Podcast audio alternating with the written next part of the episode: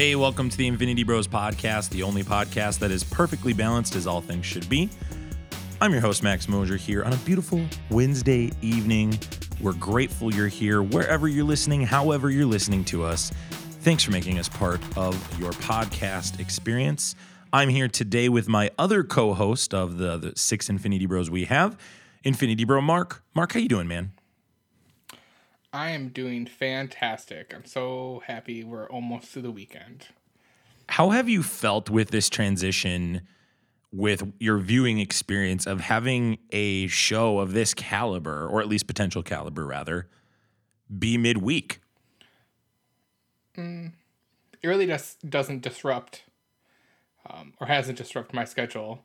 I'm actually kind of in favor of the midweek drop because if I, you know, don't happen to catch it, um, I, you know, because, you know, there's weekend plans going on, it's not three days later I'm watching it.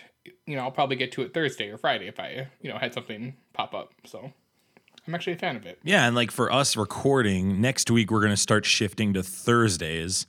So if you're a listener and you're really excited, you like getting your podcast Wednesday night or Thursday morning, just know we're probably not going to get it till Thursday or Friday moving forward because we want to include Isaac and Zane and a couple other of the bros in the dialogue. And I think I'm with you, Mark. I'm really interested to see how Disney can continue to do this because it- yeah, it, it's it's it's just an interesting choice, but it gets brings me back to the 90s where it felt like some of the best television happened like Tuesday to Thursday, right? I mean, think about it. Um, you have to go in the '90s. There was a moment in time, people, where on one night was Community, Thirty Rock, Parks and Rec, and The Office, all in one night. Right. That is that is just the NBC in the 2000s, right? Can you imagine two hours of that being brand new? Yeah, I, I think the midweek is a bold choice. I'm actually going to put a link in the show notes to this, but uh, Dark Horizons was reporting that Disney has opted to launch their series on a Wednesday moving forward with pretty much all of the series. So, for instance, July 7th, Monsters at Work will premiere on that Wednesday. July 16th, Turner and Hooch. July 21st, Behind the Attraction. July 28th, Chip 'n' Dale Park Life. Turning the Tables with Robin Roberts, The Wonderful World of Mickey Mouse. Uh, August 4th, Short Circus Circuit, excuse me, and August 18th, Growing Up Animal. I, I mean, none of those shows intrigue me. Where this gets intriguing from a Marvel Cinematic Universe perspective, though, Mark, is Wednesday you're getting your new episode of Loki, for example, and then Friday you're headed to the theaters to watch Black Widow, which will be on July 8th or 9th. Am I correct on that? Or you can purchase Black Widow for thirty dollars. That's a good point. Are you gonna you're gonna buy right? You're not gonna go to the theater because you're way far away from Well, theater. I could I could either you know drive forty minutes, you know, sit in a stadium seating, drive an hour to sit in loungers, or pay thirty dollars just to watch it at home on my big screen TV. it's almost like doing it at home is easier and better than going to the theater. Well, especially someone like where I live now, where I live rurally, where you know, folks. The cl- I mean, I'm not Jarrett rural, but you know, the closest Walmart's like 35 minutes away. Right. For those that are new to our show, Jarrett lives in Hodunk, Montana. That's not a real city. That's just a made up name. Uh, but he literally can't get to a theater within 90 minutes. So that's why we make fun of him. Mark, we have an iTunes review that we need to talk about today. Our audience, you can leave us iTunes reviews for a chance to win an exclusive Infinity Gauntlet. If you leave us a review, we will put you into a drawing. When we get to a 100 reviews on either iTunes or Podchaser, we will enter your name into that drawing. And this one comes from Mr. Hambino. Okay, hanging me out to dry there. Very good. Thank you, Mark. Mr. Hambino You says, said, you said Mr. Hambino like you were just gonna read what they said. What you want me to comment on their name? Oh, forgive me for having a rhythm. Forgive me for having a rhythm that is inviting you into the conversation. Yeah, a little little behind the curtain here, folks. There's been times where I've interrupted after he says something. He's like, you know, I, I need to you say this, so then we can get this going. So you know, it's it's it's hit it's hit and miss with Max sometimes. Everybody, he's unpredictable. He's like he's like a wild a wild card. There's also been times, Mark, where you have just blatantly either interrupted me or left me hanging to dry and then played the whole, well, I didn't know card. Well, that's very fair. But with these reviews, you know, I want to give these people who gave their time to review our podcast Fine. their their Fine. spotlight. All right, I'll do it. Can I'll I do comment, it? I'll make comments. Can you not interrupt they, me so I can do it? Oh my bad. Mr. Hambino leaves a five star review Tampone? from Oh, that's Apple hilarious. Podcasts. Thank you, Mark. Is that what you wanted, Max? Mr. Hambino, five star iTunes review. The title reads A haiku in review for you. Balanced, this pod is one of the best in the biz. Curse you, Ralph Bohner, in all caps. I give this one a chef's kiss, six out of six. If I were to rate these reviews, this this might be one of the best iTunes reviews we've ever gotten, Mark. Is it a true haiku? It is actually. It is, it is framed yeah. like a true haiku. Nice. Yeah, it's nice. You could ch- you if like you're on iTunes, you can scroll down and see it. It's brilliant. Curse you, Ralph Bohners in all caps. I uh, Mark everybody who's listened previously who is not new knows that I absolutely despise WandaVision. It feels like the longer away from it, I the lower my rating gets. Has your rating changed since that time? I have yet to rewatch it. And I believe it. You know, a handful of episodes ago, I said I wouldn't re-rate it until I rewatched it. I think you said that last episode. Now that I think about it, mm, No, it was it was a while ago. oh, it was okay. I'm sorry. We we referenced it last week. Yeah, Has- I think it was when Falcon and Winter Soldier were still going on. right. So, I, and after watching today's episode Loki, I'm thinking, I think when Loki's all done, I'll rewatch it all together, all in one. See if it see if there's a big connection somewhere. Maybe. Did you see the new Hyundai commercial that was released today that incorporates all three of those shows? I did not. Yeah, it's really sweet. Uh, so if you follow me on Instagram at MaxMoser73, I put it on my story. I'll put a link in the show notes if you want to see it. I, I don't usually like get excited about commercials, but what was really exciting about the commercial, Mark, was that Captain America's wings were in the daylight and they're way more blue, red, white, and blue than I thought. Like they pop way more than when they did in that final act of that final episode of season one. When it was dark, yeah. Yeah, it ju- they just it pops and the white is way brighter. It's just a good look. sun, I, it probably is. You're right. Yeah, it, it looked really good. I actually had to share it, and I was just like, "This is amazing." So I wish I followed you on Instagram. I could just seen it. yeah, yeah, you could you could literally just pop up now and see it. But for those that don't follow me on Instagram and don't wish to, I'll put a link in the show notes. It's a thirty second commercial, right? It's a, it's a car commercial, but 3.5 out of 6 follow, my opinion. Hmm. Okay. See, he wants the banter, then gets it. Now he's mad. No, I, I I appreciate the banter. The issue was that was kind of just like a that was a jab I wasn't expecting. It was an unguarded jab. Unguarded. Yeah. You're always unguarded. oh, look, it is his. Everything is popping because it's, you know, It looks good. in the sun. It's a good looking outfit. I like it. Look at that. It's better in the sun. I'm looking forward to when movies come out and he's in a brighter scene and not in the dark. But this may be your first time listening to us, and we have, may have referenced our rating system and how we rate things on this show. So before we dive into this review of how we're going to talk about Loki episode two, we want to make sure that you're familiar with our rating system. So we're going to go ahead and put that bumper right here. Here on the Infinity Bros podcast, everything is ranked from a 0 to 6 point scale. 0 meaning horrible, and 6 meaning absolutely excellent. If all of the Infinity Bros rank something a 6, it gets an Infinity Step. And we're going to start with our non spoiler reviews real quick. So, if you're somebody that's just interested in hearing what other people think, we're going to give broad strokes non spoiler reviews. We will have a spoiler warning bumper. We will not share any intimate details of this episode until you hear that bumper. So, Mark, we're going to start with you. What is your rating on a scale of one to six of Loki episode two? Episode 2, just rating off the back, 4.75. Um, I think it might be lower if it wasn't a Marvel, you know, entity or IP right now.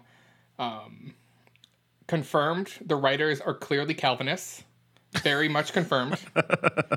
I could 100% point out probably all the writers attached to this are Calvinist Christians. Just, I'm going to beat that down this whole season. Can't wait. Um, Yeah, you can definitely tell the writer of Rick and Morty is involved in this show. and this is just my personal feeling, but I remember I gave like Isaac and some of the other, I, I forget the other Infinity Bros who aligned themselves with Isaac on this one. But this episode very much felt like the Mandalorian episode where there's the frog person, the ice spiders, and it just felt like it really didn't, there was no purpose episode. But I mean, when you rewatch it, you're like, oh, okay, this is where stuff, you know, it, you know, little seeds that you know planted more stories in the end, and that's how I felt. I felt like there was a lot of like procedural, and then doing some research. There was a fight montage in the beginning, and then all of a sudden Loki figures it out, and then the bit, you know, then the huge reveal at the end. Like that's that's how I felt about this episode. And we will talk about the review in our spoiler section. So for those that have not listened yet and are eager to hear our thoughts before that, we can dive into that. I'm going to give this a 3.75 out of 6. I'm going to echo a lot of the stuff you're saying. I would disagree on the Calvinism part. I think it's just uh, a way of thinking about life that is just not even close to the way I think about things. It's because you're not a Calvinist. I'm not. I firmly think that this is one of the weaker episodes of so far Disney Plus. Until the very end, I agree. The, the the last I'd say five minutes is pretty strong, but I'm going to talk about why I think it's strong a little later. I have some personal spoiler thoughts. I think they're okey doking us, and I'm going to talk about that. what was the runtime of this? Was it 50 minutes again? 53 minutes. Mark, this is going to sound wild, but this episode ran a little long. It ran a little. It was long. too long for Max. It was so long. We just there was so much Calvinism and you know searching for stuff and drinks and salads and scrambled eggs and Max couldn't handle it. I love it. No, if you've never listened to our show before, one of the things I was always chastising WandaVision for was the low length of of those episodes. I, I it ran long in the sense of the storytelling. I don't think the episode was long. I think 53 minutes is a perfect sweet spot for these shows. Agreed. I would agree. I simply think that this just had a lot of dull moments in it from the sense of there was a lot of dialogue. Now, I concede that many of these dialogues are probably going to come back down the line as oh yeah. foreshadowing, important character development, critical moments that we heard something we didn't realize we were hearing. And I I trust these writers. They're uh, again, as we referenced earlier, they're Rick and Morty writers. These guys are not idiots. They are very very intelligent and they know what they're doing. So I'm uh, Mark. I think the parallel you made with the Mandalorian episode with the ice spiders is a perfect example. There were some fun things that happened in this that I like. There were some cool moments that I enjoyed, but it was uh, it was a yawner in some senses. But I think it was building the next four episodes and giving us the framework and rules to run by. And honestly, Mark, I think there's some issues I think between the rules in this series and Endgame. And these writers had to change some of their rules on how they did things with time travel. And I it's just fascinating to me how that works. So Well, I mean, they mentioned different versions of time travel in the first episode yeah, exactly. So I just think because I'm sure they don't necessarily follow the same rules. No, they're not. There's there's loopholes in both, and so basically, Marvel is saying, and, and the writers have actually come out and said this. Marvel is saying these are the official time travel rules because this is the Time Variance Authority. This is the group that manages that. So Yep. it's it's a tick tick thing. Forgive me if you consider that a spoiler, and we're sharing that. I just for me that that creates some inconsistencies, and part of the draw of Marvel is that it's just this long form of storytelling. I also think too that this show is really thinking that Tom Hiddleston and Loki are significantly more valuable and able to carry a show more than they do. I, I think Loki's a fun character, but last week I said it. I loved him opposite of Owen Owen Wilson. And I, I would echo it again. Owen Wilson still, to me, at this point, is outshining Tom Hiddleston. Everyone else around Tom Hiddleston's doing a great job. He's not doing his best work as Loki yet, and I I hope that's going to change. But he did nothing of of particular excellence in this episode. He was just he. It felt like he was just there doing the thing. That's all. just kind of go off what you're saying and some more thoughts I have is for it being six episodes, the first two just felt like there's too much uh, planting of seeds to Yeah. you know grow the story. Where it's like maybe you should have had this eight episodes, so like these two episodes can be justified down the road. And I'm not willing to give them the benefit of the doubt based on how WandaVision went. Well, it's a different group of people, but sure. It is, but but I think Marvel I think through all three series we are learning that Marvel really has to clean up how they do television. And I think Kevin Feige has the long scope right in the sense of he has the understanding that we can tell great stories and have good mediums and really leverage some of these lesser known actors and characters in their specific roles. However, I think they need more writers like the Rick and Morty writers. They need more of these people who show run in big shows. Um, for instance, for me, I love This Is Us on NBC. I'd love to see some of those creators come into this. I'd love to see um, uh, Elizabeth Meriwether from New Girl come into this. I'd love to see some of the writers from the famous dramas and other major shows come into these these shows and write for them. I, I think they really could do some great things. So I, I I'm not saying that this is like ruining the series. I, I actually had a really good time, but I was by no means blown away by this episode. And I was just like, oh, that was an episode of the Marvel show, which I which that is what Marvel has going for it. It, it creates a lot of great content. This just was not its best thing. However, I concede it could be setting up something much greater. So we'll see. Share your thoughts with us if you've uh, read and listened at theinfinitybros.com, Facebook, Instagram, and Twitter. You can also leave us a review or shoot us an email at the Infinity Bros podcast at gmail.com. We're going to go ahead and dive into spoilers right now. So we want to make sure that you are getting away if you haven't watched yet. Go watch Loki. Go watch it on Disney Plus. Come on back afterwards and uh, come hear our thoughts. So this is your official spoiler warning. This is Prepare yourself. an Infinity Bros Prepare yourself. spoiler warning. All right, Mark, let's talk about the big reveal at the end, which I think is kind of the biggest part of this. This is we finally get to see Sophia Di Martino's character, who I am calling the antagonist. I am not calling her Lady Loki for personal reasons. I'll talk about that in a bit. But I wanted to hear your thoughts that you had articulated in your non spoiler review, how you had enjoyed her showing up at the end. You felt like her big moment at the end, the crescendo of her, the start of her plan. Obviously, it's not her full plan yet. Was really strong and thought provoking. What did you think of her showing up in this in this episode? Um, well, I knew she had the you know the actress playing this character had to show up eventually. Uh, given the first episode, where like, oh, you're you know it's Loki who's the bad guy. It's like, well, I highly doubt it's actually going to be Loki. It's going to be this person that they have on IMDb as Lady Loki, who I'm sure will, will reveal is, um, you know, the female version of Loki that has a different name. And I think there's another dude that's going to be in this. That's probably going to be an older version of Loki with a different name and there's like you know calling back to the Oklahoma scene at the end of the last episode. That's I think there's somewhere down the timeline of Marvel stuff. Oklahoma was the home of Asgard, if I'm getting stuff correct. It So- was. You are correct. So I mean, there's stuff like that. I mean, that's where it's like, hey, they're doing a really good job planting these seeds. Where I feel like this time it's on purpose compared to WandaVision, where it was like those writers like, oh, that's a weird coincidence. We didn't know that was a thing. But no, I like the reveal. I like that they gave her like a little set of like his crown of horns or whatever. I thought that was pretty interesting. I like how her power is she can, you know, hop from person to person, even when she's in a different person, like, you know, controlling their body. I thought that was pretty interesting. Yeah, that that was one of the cooler parts of this episode, right? Seeing her do her thing at the beginning and the end of this episode with that power. Yep. And I'm assuming because the the one time variance officer, whatever they call themselves again, B fifteen was the officer she took over at the end. she must be able to read their minds Right.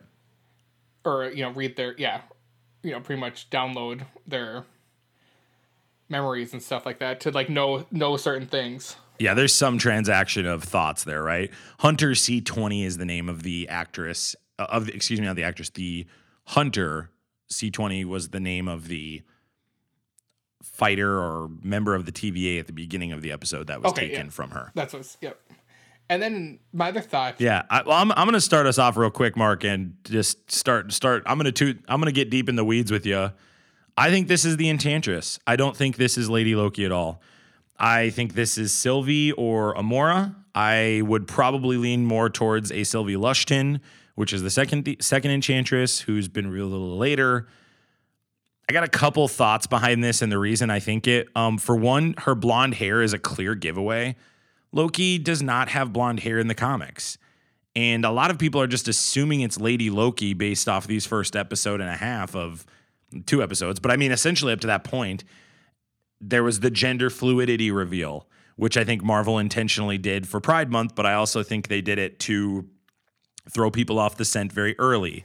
I think I gotta the- stop you for a second. When you said Enchantress, my mind went to DC and was like, wait, can they do that? Yeah, right, right. And then I wait, you- wait, whoa, whoa, whoa. There's there's a there's an Time out, time out, Enchantress in time out. Whoa, whoa, whoa. Excuse me? well, Mark, I don't know if you know this, but there are multiverses. You can do things in the multiverse. Yeah, but you can't cross over. And then Oh, as, that's as where we draw the line with multiverses. Yeah, hang on, Okay, I'm as- so before sorry. Before I could finish that, I was like, wait, Mark, you own the comic where it is DC and Marvel crossover. So I love it. You have been the major storyteller but, in I mean, regards it- to anybody can go anywhere with big multiverse. drop if they like at this point in the stage of MCU bring over some DC characters. Like what what deal happened that we didn't know about? Okay, go on, go on with your interest stuff because I because I was re- I was reading some stuff online about this and I'm excited that you brought I, it up. I really think this is the Enchantress people. And not only and do I didn't think get her it, name. She didn't give us her name, so like as an audience, we're supposed to just assume, oh, that's the lady Loki. That's the red herring, and I agree. Yeah, go on. a couple other things was Loki said you're Loki. She said don't call me that. She said I assume I'm a better version of you, which Enchantress would think in my opinion as she's also a sorcerer and she also creates mischief and chaos. She tries to seduce Thor. I wonder if we're going to see her in Thor Love and Thunder. There's a there's a connection there. I think Loki talks about it at the beginning of the episode. He goes, These are specific enchantments. I think the green lights, obviously, she has the same same color scheme as Loki, so it's a very easy thing to slip in front of an audience.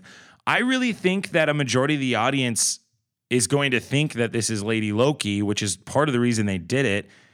But I don't think they want DiMartino to upstage Hiddleston. I think they want Hiddleston to stay as the main Loki. I think if they're going to replace Hiddleston as Loki, it's going to be as a kid. It's going to be kid Loki because then you can reinvest in that character for a very long time. And there's different things, right? And Lady Loki came in the comics because he took over Sif's body. That wasn't even a blonde character. It was a brown haired character. And yes, it sounds tiki tack when I say it like that. And yes, the horns were very similar, as you said, to Loki's um, garb and what he usually wears.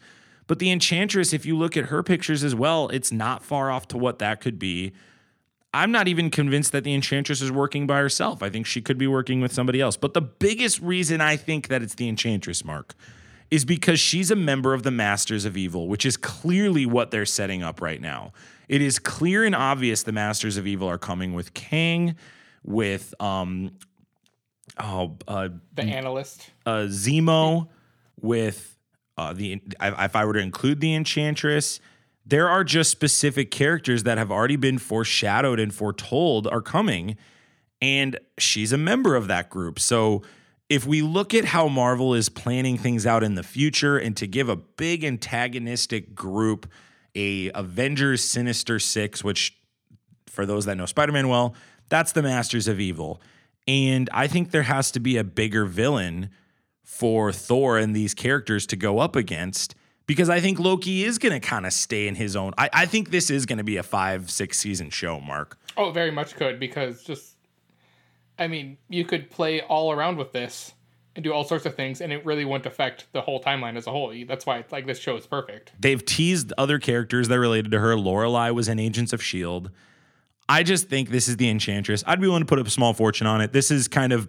I'm gonna die on this hill. This is the mm-hmm. this is the hill I'm dying on the next month. This is your Mephisto for This this is my Mephisto for this season. I, I think it's clear and obvious, and I think a lot of people are going to be bamboozled by it because I've heard a ton of major people say it's Lady Loki, and I'm like, there's no way. It's probably Sylvie Lushton because Amora is a little bit of a older and bigger character, and and maybe there's two, maybe there's two in this universe, right? That's the other thing they could do. It's kind of Marvel's rules to make it. I don't. I'm not clear personally on how Sylvie or Amora could execute this at the level that this whole plan of like With help. sending all these reset bombs to these specific timelines, which we'll talk about those. Well, any all of those would have to be specific and like calculated too. So I just don't think it could be one person doing all this. That's why I agree. I think she's working with a lo- to like the analysts that Renslayer has talked talked about, which I like. It has to be Kang. Um, you brought up Nightmare. What if like you know you got the Nightmare, Kang, this person, Enchantress, all working together? It'd be sweet if it was Kang. It really would be cool. I, I don't think it's Kang, because I think they're I really think they're saving Kang for Ant Man. I I think Kang is going to be one of these Thanos level villains. You've got to make Ant Man relevant, right? Ant Man is one of the weaker properties right now, so you got to build some serious hype around that. Marvel, whatever. What'd you say? I, nothing. You're right. No, I, no, I love Ant Man. I'm just I'm all in on that movie. Don't get me wrong. I'm just saying for the What's the third movie called again? Ant-Man? Quantumania, Okay. And what's the second Mar- Captain Marvel movie called? The Marvels. Ah, Okay. Oh, Let's- let's you're you're taking shots at Captain Marvel. Well, it's pretty easy when it's low hanging fruit. Like Yeah, that. whatever, dog. Captain Marvel. Well, when they call it the Ant Mans, then you know you can come talk to me. well, it's the Ant Men, Mark. Come on, it's English. You speak that language. Come on, seriously, dude. Get it together. That's fair. So that is the hill I'm going to die on. Uh, that's just who I think it is. So I'm going to be referring to this character as the antagonist because I don't. We have not heard her name. You're going to hear other podcasts and show call her Lady Loki, and that's fine. If Mark, you want to call her that, that is okay. I will know what you're talking about. Well, I mean that's her. That's what they have the actress name in IMDb. It's Lady Loki. Whatever. I don't trust that. But- Uh, I'm just. th- that's the whole point. That's what I'm getting at. Like that's why it's okay to call this until it's revealed because I'm going to just, call her it's the just like Enchantress. Quicksilver was called like when Ralph Bohner was Quicksilver for the longest time and then became Ralph Bohner. So you know, I. Well, uh, uh. Thanks, Mark. So- Thanks for bringing that up. well, you know, Let's talk about this episode in detail. Uh, Mark, any any thoughts on that character? Agree, disagree? Are you leaning more Lady Loki? Where are you sitting on that character right now? man, I don't know. There's because of how this series is being set up with time travel, different variants.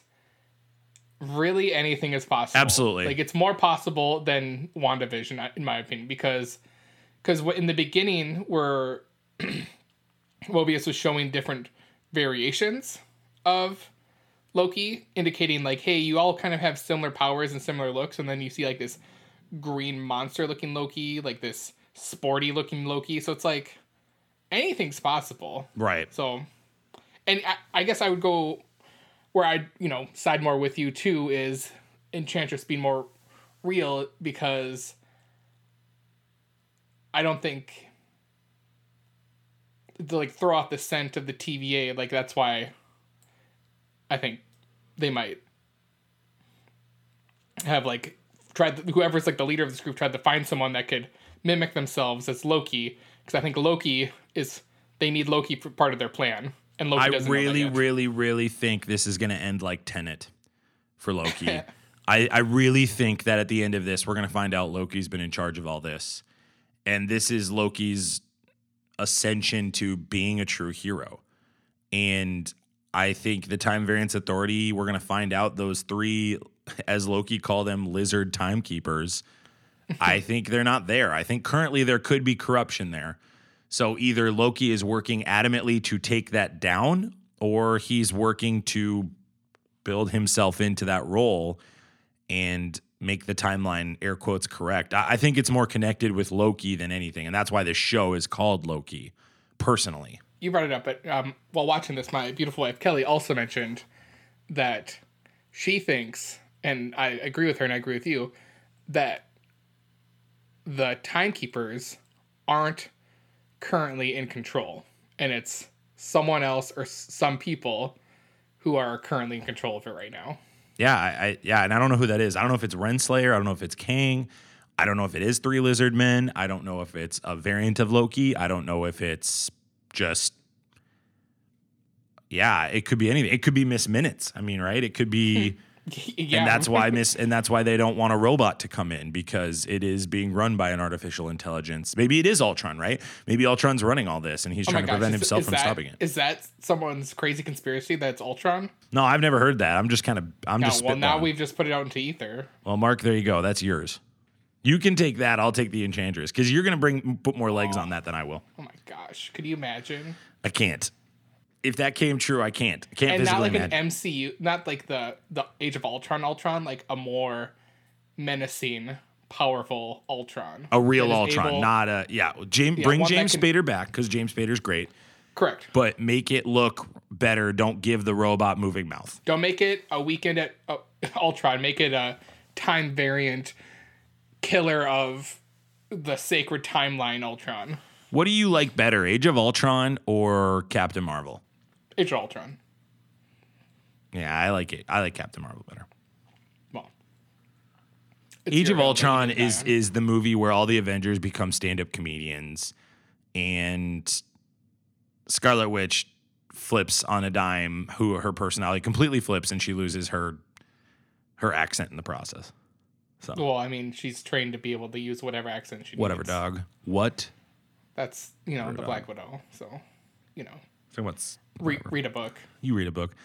Mark, Mark, what do you think about jet skis? Because that's a big bit Yeah, here for like- Owen Wilson. Like, are you into jet skis as much as we're Owen getting a Wilson's scene character? where he's on a jet ski. One hundred percent. If we don't get a scene where he's on a jet ski, we have to riot, right? Like this is ridiculous. Like it's jet skis. For those that don't know, I live in an area that is on a lake, and jet skis are a pretty big part of our life here. And so a lot of people in my area own jet skis, and I got to tell you, Mark, I share the sentiment with Nebula, with uh, with, with him on this. Mobius is jet skis are amazing. They're the perfect water toy. And yeah, I agree with the sentiment across the board. It, to, for it to come out in 1990, that's pretty remarkable toy. And I'm looking forward to seeing Owen Wilson on a on a jet ski. I hope they make it happen. I hope they go to some apocalyptic thing where it doesn't change the timeline so he can ride his jet ski. I do too. Did you like Miss Minutes coming back and teaching more rules about time travel for Loki?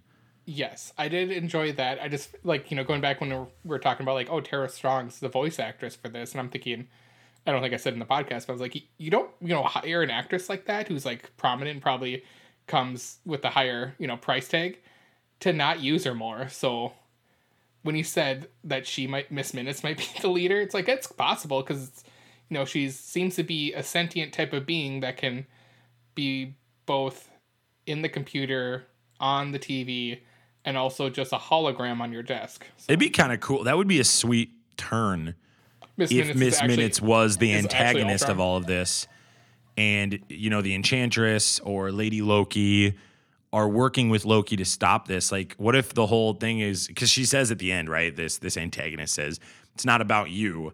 She doesn't necessarily say it's about the Time Variance Authority either, right? Like, I think it's whoever con- is controlling the t- TVA, which we're obviously going to find that out at the end of the season. That's the huge draw.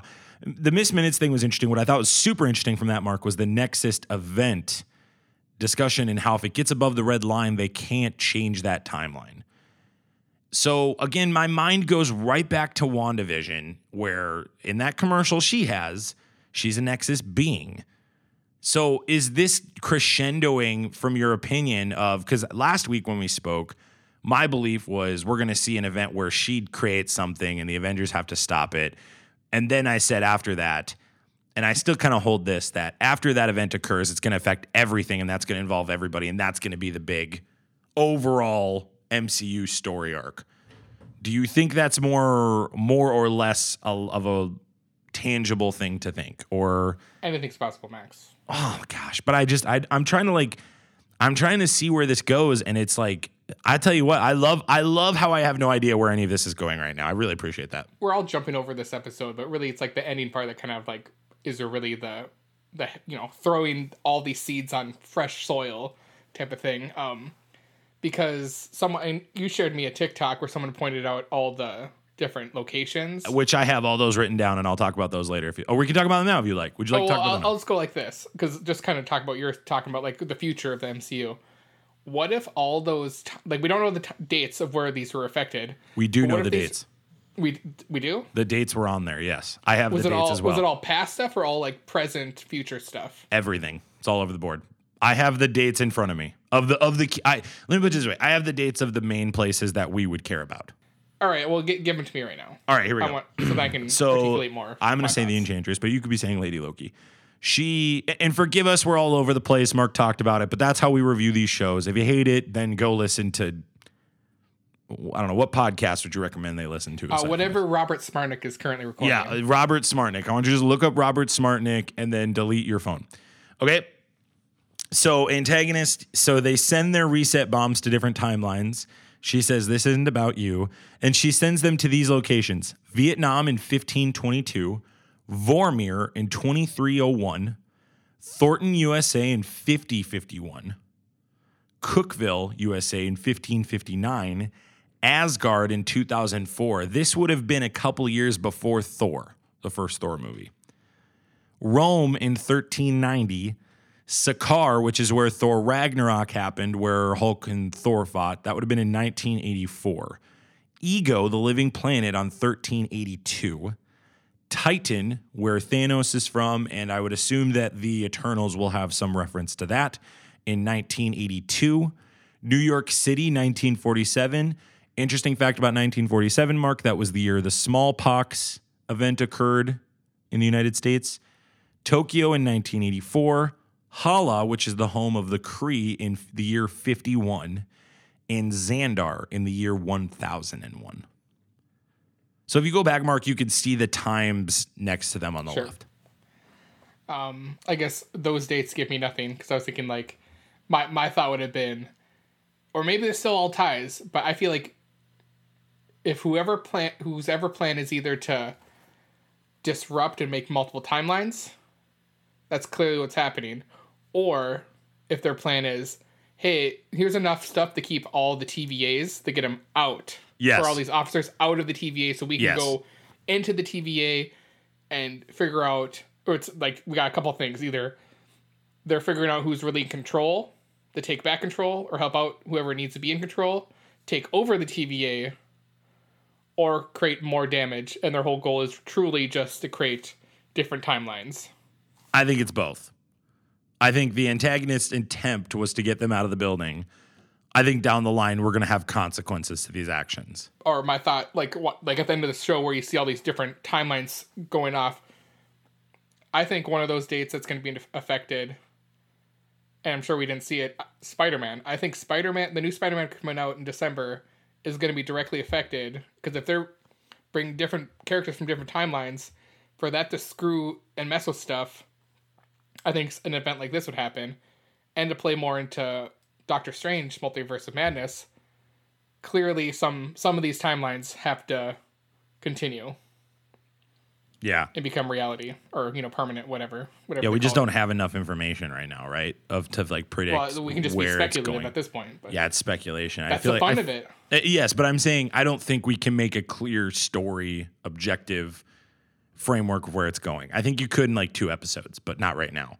can you imagine if they dropped all this right away and then we just had no content to talk about crazy speculative like you know We would have just glanced over this episode, right? Like, I mean, Yeah. we would have just literally talked "Eh, about the end of episode this two episode. was all right you know blah blah blah That's exactly what would have happened. it came back in episode five like some of the lines but you know that was about it like that's what it would be like I, I think Mo- Loki's motivations are super interesting because I think we're watching an internal battle here with this character, Mark, as he is deciding what his future is. Because he essentially got the purpose, ultimate cheat yeah. code. He got to see what his life was going to be. And now he gets to respond to that. And obviously, we see it at the beginning with the tent scene where he stalls and basically ruins that attempt to find that Loki, air quotes. And he realizes it comes back to bite him. But he basically shares at the end with this antagonist that he wants to take over the TVA. And the antagonist doesn't even blink to that mark, which I found super fascinating into the retrospect of what the overall plan is. But I, through two episodes where I feel Hiddleston's acting hasn't been great, I really feel like the arc of this character is really growing. And I appreciate that from the writers. I appreciate the journey they're trying to take him on. I think Hiddleston could give us more. I don't think he's doing a great job acting. I'll put it that way. He's not bad, but certainly he has not been the centerpiece yet Didn't of he any say of this his, stuff. he thought the best episodes were was it four and five or something like that? I'm sure he did because these first couple of episodes, he is doing barely anything but sitting and being told what to do. well, and I think that's I think that's I mean we'll know once all the episodes are out, of course, but maybe there's a reason why these two. Well, here's here's and I, I understand what you're saying. I'm not trying to be confrontational with you. I'm saying Anthony Mackie and Elizabeth Olsen and Sebastian Stan and Paul Bettany were just absolute ass kickers in both of their shows. Every episode they were giving us all they had. It was clear and obvious that the four of them were all into the shows they were on.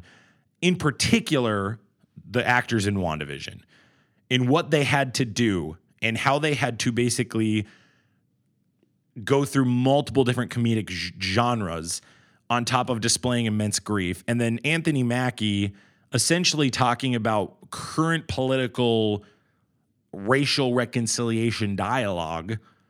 I thought they all were great in their acting. I have not felt like Hiddleston has done any of that yet.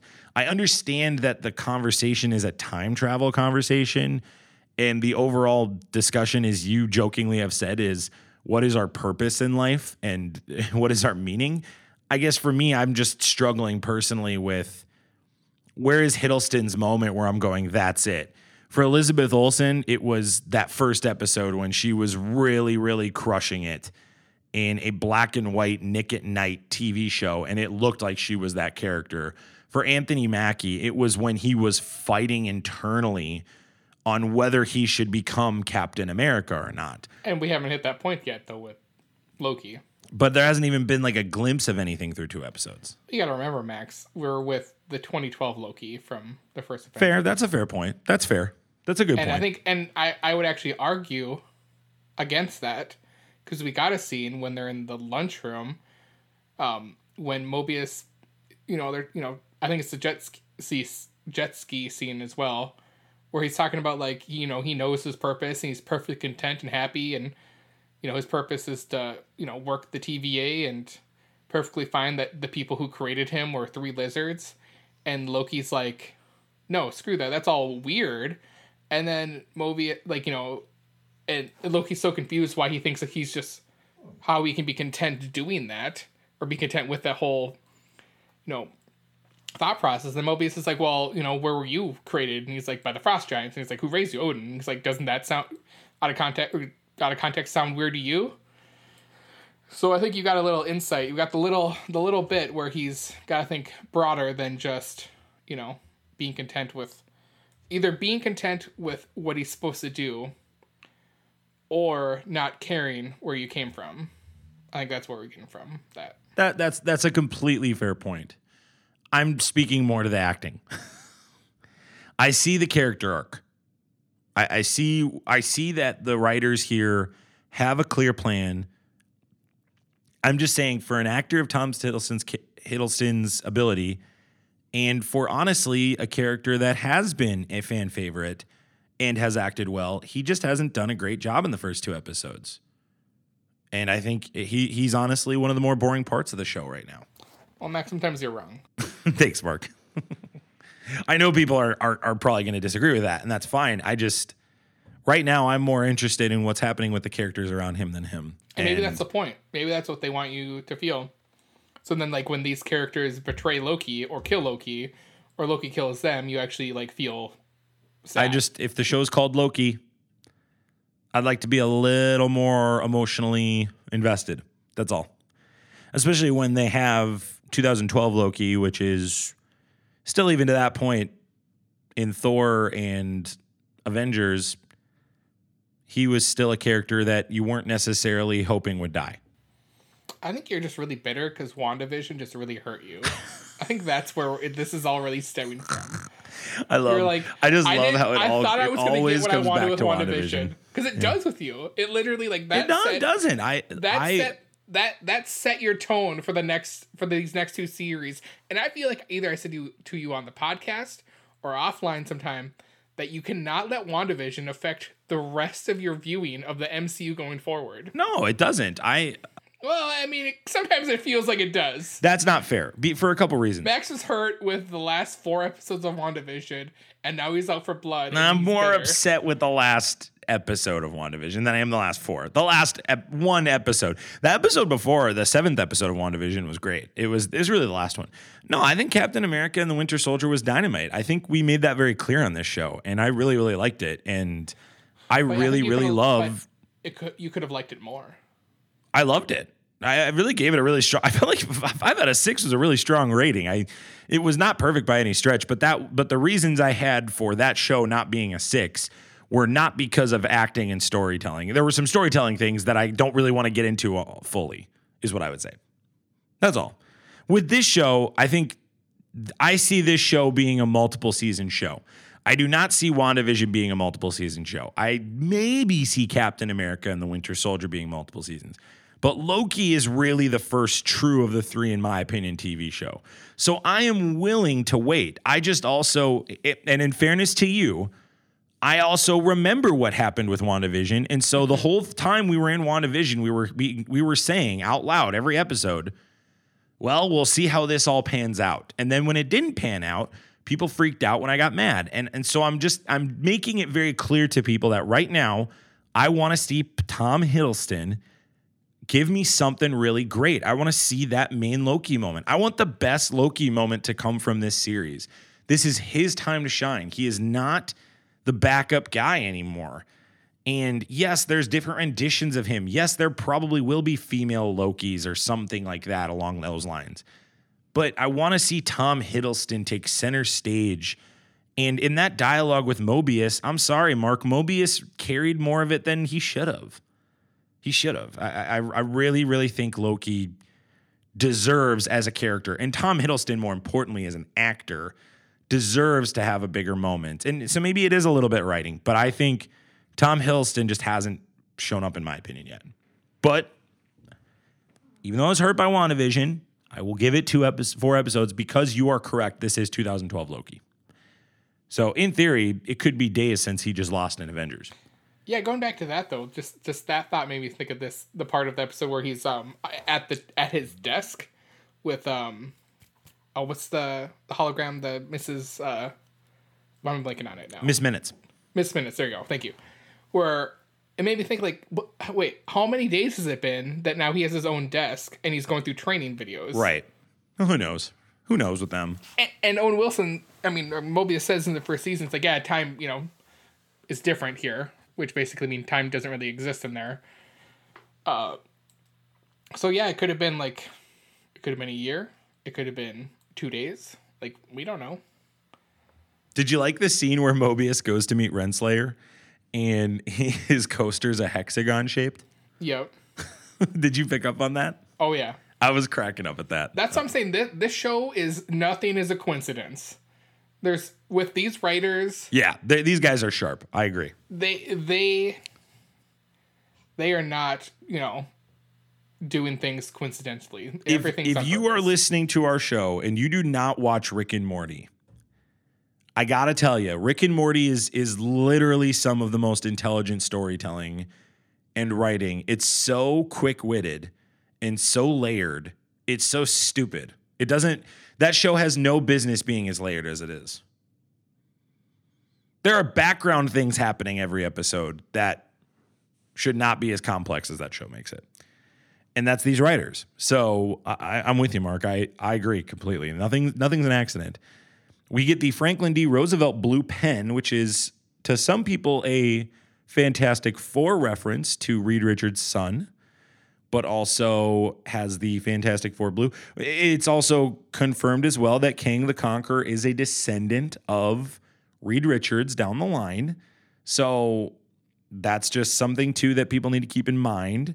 Uh, we get that that dialogue with Renslayer and and Mobius talking about whether they can trust Loki, whether the timekeepers are really doing what they're saying they're doing. Mark, I, I guess a question for you, since we're on this subject, is who do you think these timekeepers are? We've talked about it a little bit, but if you had to put a small wager on who they are right now, who would you say?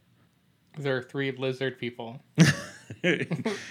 Do, well, okay. Do you do you think they are these abstract higher beings right now, or do you think they're being placated as somebody else? I see where you're going with this. Well, I want to comment on the Kang thing, or the office scene where she talks about her analyst, or like I think no wait, Mobius says the analyst or something like No, that. no, no. She says she has an analyst offsite.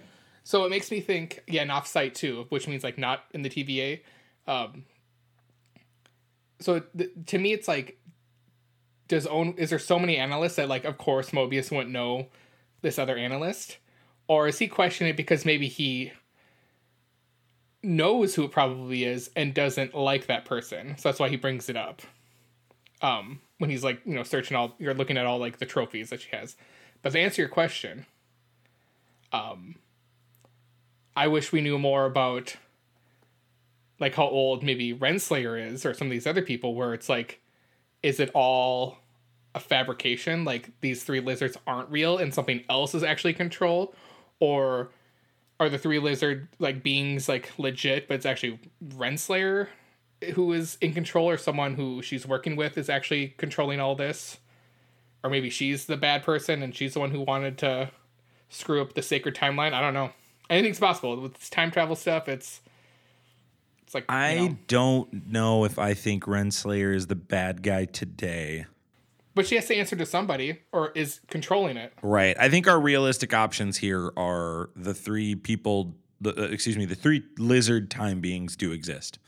That's option one. Option two is Kang the Conqueror. Option three is Renslayer herself. And I think option four, realistically, could be some variant of Loki. Or another Nexus being. Correct. Oh, that's a ve- that is a very good guess. I don't know who that would be. Who are Nexus beings? I don't know off the top of my head. Is Galactus Next, a it would be a Nexus. It would be a Nexus being, is how they refer to it. I, I would still think that, you know, if Kang's an analyst still, he could still be like quote unquote That I, guy. I yes, I can subscribe to him being an analyst. Yes. I imagine I go back to like this is just a weird why I thought of this. Green Lantern, awful movie, but it ends with, you know, I'm forgetting his name off the top of my head, but turning into the Yellow Sinestro. Lantern. Sinestro. Sinestro, there you go. Thank you. Sinestro turning into the Yellow Lantern. So do we get like a moment like that when maybe like Kang shows up in the last episode and like helps out the bros and what or the people or whatever, and at the end like the final credit scene is him being a you know basically Ant Man three like type of setup. I just feel like you know with everything that's going on, we have to get a, a, a little glimpse. We don't need him to be a bad guy right now, but some setup to like, oh, this guy actually isn't a good. I think Jonathan Majors is going to show up in some way as Kang. I think I think he's got to show up in some way this season. Do I think he's the big bad? No, I, I No. won't. I won't do that. I said that at the beginning of the episode. I'm, I'm not going to go down that again. I do like this him as the analyst though. I like that because one that puts him in a lesser role. If time does work different, he can be a younger role, and we can kind of get a glimpse of him getting excited about changing the timeline. Additionally, Kang the Conqueror is a much more layered villain than people realize. And that's why I think he will be such a hit to the major audience. And that is why I think he essentially is a perfect filler for a Thanos, who the reason people adored Thanos is the same reason they liked Darth Vader. It was he was a conflicted villain who had a point, but still was doing something wrong. Max, hear me out. This just just literally like shot into my brain. Um, so hear me out.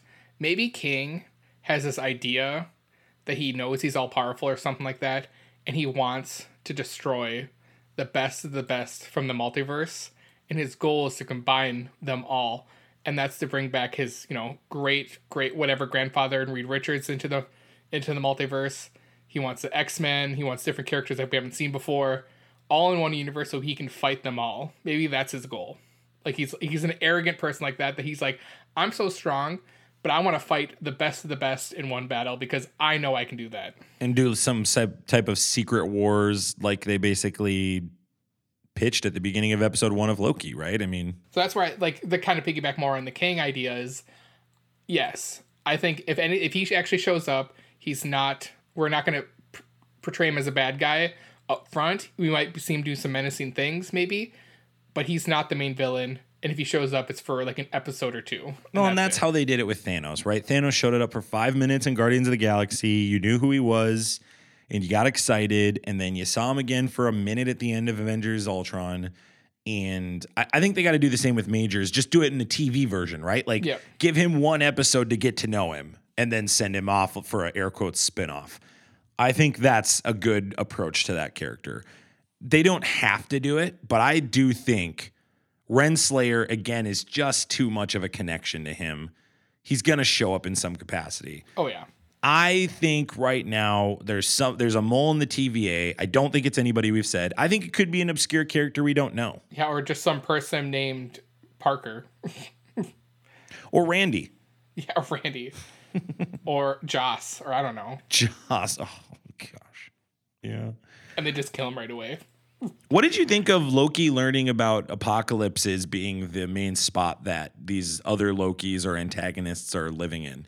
I thought that was a really clever way to manage time travel personally. This was this was for me like a really like how did these time how, how did these writers come up with this type of loophole? This is a really smart idea. The more we talk about this episode, the more I give credit to this writing team because this group of people, or a few, I don't, yeah, I don't know how many people are in the writing room, had to have created this rule and where people can hide that makes sense to the audience, but also gives it a uniqueness that you haven't really seen in any other type of time travel movies. So that's where I think they get they, like I think at the end of the day, these last two episodes are bolstered by the writing team. Additionally, they had to work under the constraints of time traveling rules that were built for a movie and basically change it and go, no, this is canon and not have people freak out. Nobody's freaked out about the time travel rules, but they're changing the time travel rules right now. But like where I said early in the episode, it's like I don't think you can say the time travel rules that Tony Stark created follow the same laws as the TVA. For, forgive me. When I say rules, I mean laws. That's a really good way to put it. So, so the ancient one talked about it, right? She talked about this idea of creating branch universes that could destroy her sacred timeline. That is what she was talking about from a mystical perspective. Correct. These are the people who scientifically and from a future perspective preserve their timeline, a la Tenet. I, I keep going back to Tenet because that's the only movie I feel like that has really articulated how those kinds of rules work and work well in a very unique storytelling way. Mm-hmm. So for me, I think what really is impressive from this writing team, Mark, is that they did have to work under the constraints of what Endgame had established. Insert a character that is dead and cannot go back. You cannot send Yep. him back. He is now with your whatever empty space parallel universe you call this. I don't even know how to describe the TVA, right? But the other thing is is you have to you can't make the TVA OP because if you make the TVA OP, you make it difficult down the line for the for the heroes of the MCU to fight them because there's got to be some major fight and quarrel between everybody else in the TVA down the line. We're led to believe that we're outside the timeline, right? And we're not like in a different dimension or whatever. Or I guess technically it would be in a different dimension. But I forget how where was I going with this? Where that's why rules don't necessarily apply to like the Infinity Stones or your powers because you get those powers in the specific universe or time that you're in with them. So that's where maybe like the the um oh, what's that the show coming out with the the armor wars maybe that's Yeah. where this might get tied in later coming back to TVA where it's like well we can't use our powers here but we can use these machines here These writers have a heck of th- this is the hardest task of all the three groups. I can't wait for 30 years down the line. Let's say they've like, okay, we're done with the MCU as we know it, and to get the documentary of Kevin Feige spiderwebbing all of these shows There's no way this is done in 30 years. better. I don't think Kevin Feige will be a part of it, but Disney can't let it die. They just put a theme park out. I just don't think you could continue. Oh, that's just crazy. Max, that means we'd be 60 years old and they're still running the same. This is still all linear and still working together. Dude, that's what Star Wars is doing. Well, Star and Wars this is more set up like, in a way that can keep things, going versus so- Star Wars. You just revamp these characters. Well, yeah. You But can't saying, like, revamp the Star Wars characters. but eventually at some point you're gonna have to like end this timeline everything has an ending max it's not like you can continue like you can end it and just james bond it and just start a new story For sure, but you know how comic books work. You just restart it. that's that's what i'm saying that's what i'm saying like the how we know it and how everything's tying together has to have an ending and then when the ending happens then you start something new And that will be when Kevin Feige leaves. When Kevin Feige leaves, that's what he's going to do. He, he's not going to leave strings hanging. He's going to tell the team, this is when I'm out, and this is how we're going to end it. yeah we're gonna do 10 phases and then we're gonna put a cherry on top That certainly isn't ending anytime soon. I'll tell you and that it's gonna and because the he's ending's had, gonna be Kevin Feige waking up in a cold sweat in 2004, and like that's how the MCU ends. he's going to go 2004 in Asgard, and Yeah. then all of a sudden, one of those He goes to his book and starts up. writing down every, everything from his dream. Yeah. I, I also liked the the small thing. We talked about apocalypse moments and the great writing, but I liked that Loki saw zero variance energy, so it meant this had to happen. Again, he's just getting hit over the head with this really, really philosophically beating idea that like you have no control of your life. You are dictated. This is the the path you have to choose, and then he gets this special, unique moment, right? We get the Pompeii scene and he practices that and it works. And obviously the salad scene. The salad scene was stupid. It it, it was so dumb. It wasn't funny. It was dumb. It, to me, at least. Did I you enjoy laughed. it? You laughed. Yeah. I thought it was funny. I Um, did not. It didn't. It was stupid. It was goofy and My question is with all these like going back to time stuff, when are we not going to be on Earth?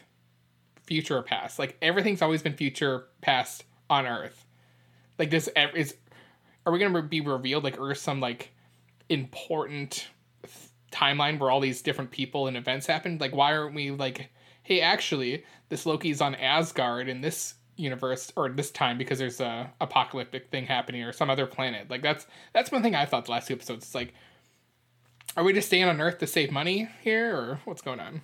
both and. I mean, it's probably a storytelling. It's easy to make the connection simpler on Earth, but also, you know, from from a storytelling perspective, it gives a central location. yeah, I, I don't know. I, I agree with you. It's as they expand, it's going to be harder to stay privately. or on what Earth. would have been really cool is the moment Titan basically exploded. That's where they went instead of Pompeii. I actually think there's a chance they might go there, Mark. Well, they brought it up, so He saw Thanos. moments. So, He saw Thanos, he saw his mom, and he saw Coulson. So I think all three of them will be involved in some capacity. They go to Roxxcart. we're, again, we keep getting these Roxxon things. So like all these TV shows that didn't work out for the MCU, like you know, Cloak and Dagger, The Runaways, Agents of Shield, Agents of Shield. Agents of Shield worked out. Air Iron Man quotes. I'm two, Iron Man three. what other ones didn't work out for you, bro? I'm saying like these TV shows that that they tried to connect that just didn't work out. Well, was it in Cloak and Dagger? Wasn't wasn't Rocks really like more of a thing in Cloak and Dagger? I don't remember. Zane would know. Too bad Zane. Roxxon was the big thing in Cloak and Dagger. Like they were the big antagonist okay, that's why. Because that was how their parents died. Oh, that's right. That's right. So and and in in the comics they're kind of against them. And also Roxxon is run by I think a centaur or a minotaur or something like that. Like so it's like that connects directly with Thor. Do you think we'll see anything rocks related in Spider Man? Because that's where I feel like it's more prominent. Is in No, we Spider-Man got to see if we're doing Spider-Man, we got to see Osborn. Oscorp, right? Like Mm, yeah, you're right. it's got to be Oscorp. That's got to be the big antagonist in that. So we see Haven Hills in 2050. It's called a Class 10 apocalypse, and for reference, the Asgard apocalypse was called a Class 7. So apparently, the lower the number is, the worse it is. And we f- uh, Hunter C20 is found, the hunter that was taken in the beginning. She keeps repeating, "It's real, it's real," and she Who happens to be a somewhat famous actress? So I'm thinking that she is more of an important. yeah, for sure, she's going to be involved down the line. What's her name? I don't know off the top of my head, but I just know I've seen her in movies where she's been like the like the main player Right. in some movies. So Well, and she apparently she told the antagonist where the timekeepers are, which perplexed me because I'm like, I thought nobody knew. Like, am, am I am I being crazy or is it just like Loki's the and maybe it's just Loki, right? Like maybe Loki's the only one that doesn't know all this yet. I mean, I mean, we really haven't been. Have we been told that no one knows where the timekeepers are? Sasha Lane is the actress, by the way. There you go. But uh maybe, you know, knowing where the timekeepers are is like sacred knowledge, so through manipulation she obviously was able to give it up. So We also see the antagonist enchant individuals. She enchants B15's body. She casts magic throughout the stores, and then obviously we get the and then you know we get the hunters going to the other room trying to console C20, and then we find out that Sophia Di Martino's character is sending all these reset bombs to the times and locations we talked about at the beginning. Mark, I got nothing on this. I have no idea where this is going, and I do love that. That excites me. When I have no clue where something goes, I love that. yeah, it's gonna be I'm perplexed too. It's just like there's so many different ways you could go into the weeds with these what's going on, especially with those dates. Like Where did Loki go? That's the last question I have for you. What year and, and location? Well, okay, we see all we see all this happen. We see all the TVA people go out. I'm gonna guess we're current timeline in TVA is where they're going. Because clearly she left that portal open for him to come through. So either they need him for some reason, or they need to show him something, which could be the same thing as yeah. So my I'd put my money right now on they're in the TVA. That's where they went. You think you think because all these agents are in other places, they're going to go there and overtake something? Well, that would kind of make sense. Like, why are you like unless your plan is really to just cause chaos? Then Maybe for a couple episodes, it is to cause chaos at a higher goal. Maybe they're uh, I don't know. It could be that. So sure. yeah, I don't know. Um, I didn't talk about this, but he offered a team up with her, and she turned him down. And you get this kind of battle that, and again, I, I see why as an audience member you could watch this whole scene and go, "Oh, this is Lady Loki," because Loki's like, "Oh, I'm better than you." But for me, again, I go back to these are the same kind of dialogues the Enchantress and Loki have in the comics, same exact dialogues, and. I, I really think I, honestly, Mark. Here's here's as I've thought about it more. Here's what I think. I think this Enchantress, her Loki was really strong. He did do a lot of crazy stuff in his specific timeline. He was the top dog, and I think we're gonna see that. I think we're gonna see this Loki go to that timeline. Like so, I we've seen commercials for Loki for president.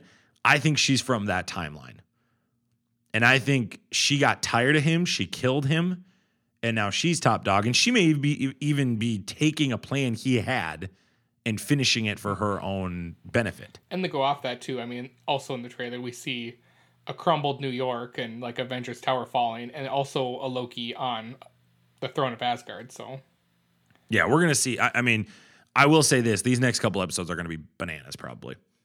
better be. Only four more episodes left. This was a setup episode. I mean, this in the classic sense. This is a We better have episode. to be wearing like four pairs of socks because we're gonna get those socks rocked off the next. Well, and they got to do kind of what Captain America and the Winter Soldier did, where you know when the Do- Dora Milaje showed up, you got to do something like that, where people get excited for something. And this kind of show, if you can connect to any time at any location, we've got to see some pretty obscure connections that we haven't seen before. this is this is where like I would this is what they could do and I would love it because you only need maybe 10 minutes with these people but literally any other one anyone else playing like a different version of Tony Stark as Iron Man a different person playing a different version of Captain America that'd be so sweet to see I don't think we need another Captain America. We've seen that already, but I like. but that, that's what, something to be neat just like a different yeah. I get, no, I get what you're saying. Yeah, I understand the sentiment. actor or actress just Yeah. or someone that we've never seen like hey you know what he goes to a uh you know he goes to a timeline where the only things out there are the x-men and the fantastic four so like that's like that that could be done where like everything has happened just how we've seen the mcu but only x-men and the fantastic four exist I'm not getting caught up in the X Men Fantastic Four thing again But they after can what do happened it. with WandaVision. They can, but they won't. they could do it but You're going might to introduce that in a movie. You're not going to introduce that in a show.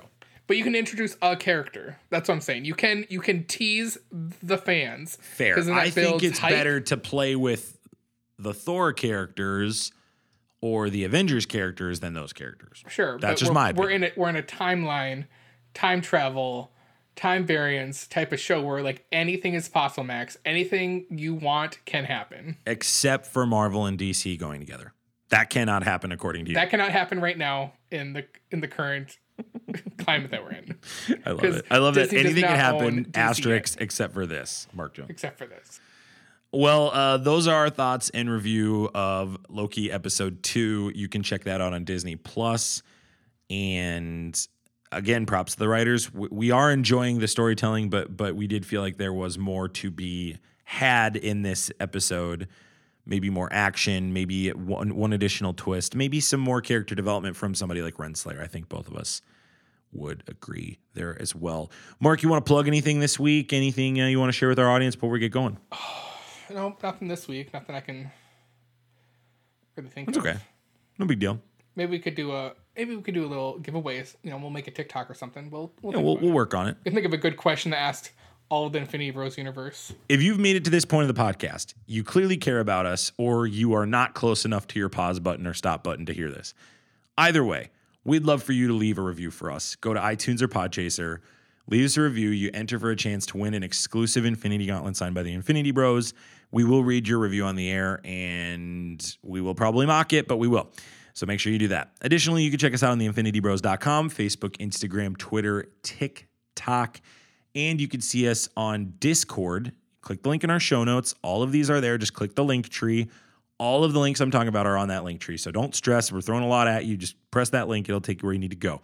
Additionally, Additionally, you could follow us on Twitch, where Infinity Bro Robbie, Infinity Bro Isaac and Zane, and Infinity Bro Jarrett are hanging out pretty much every day doing a ton of great stuff. So we'd love for you to check out our Twitch channel and subscribe to that. We love you guys. We hope you have a great rest of your week and enjoy your Thursday, Friday, Saturday, Sunday. We'll see you next week. And as always, we love you guys 3000. See ya. Bye. Thanks for tuning in to the Infinity Bros podcast. You can find the Infinity Bros on Facebook, Instagram, and Twitter at the Infinity Bros. Feel free to send listener feedback via email at infinitybrospodcast at gmail.com.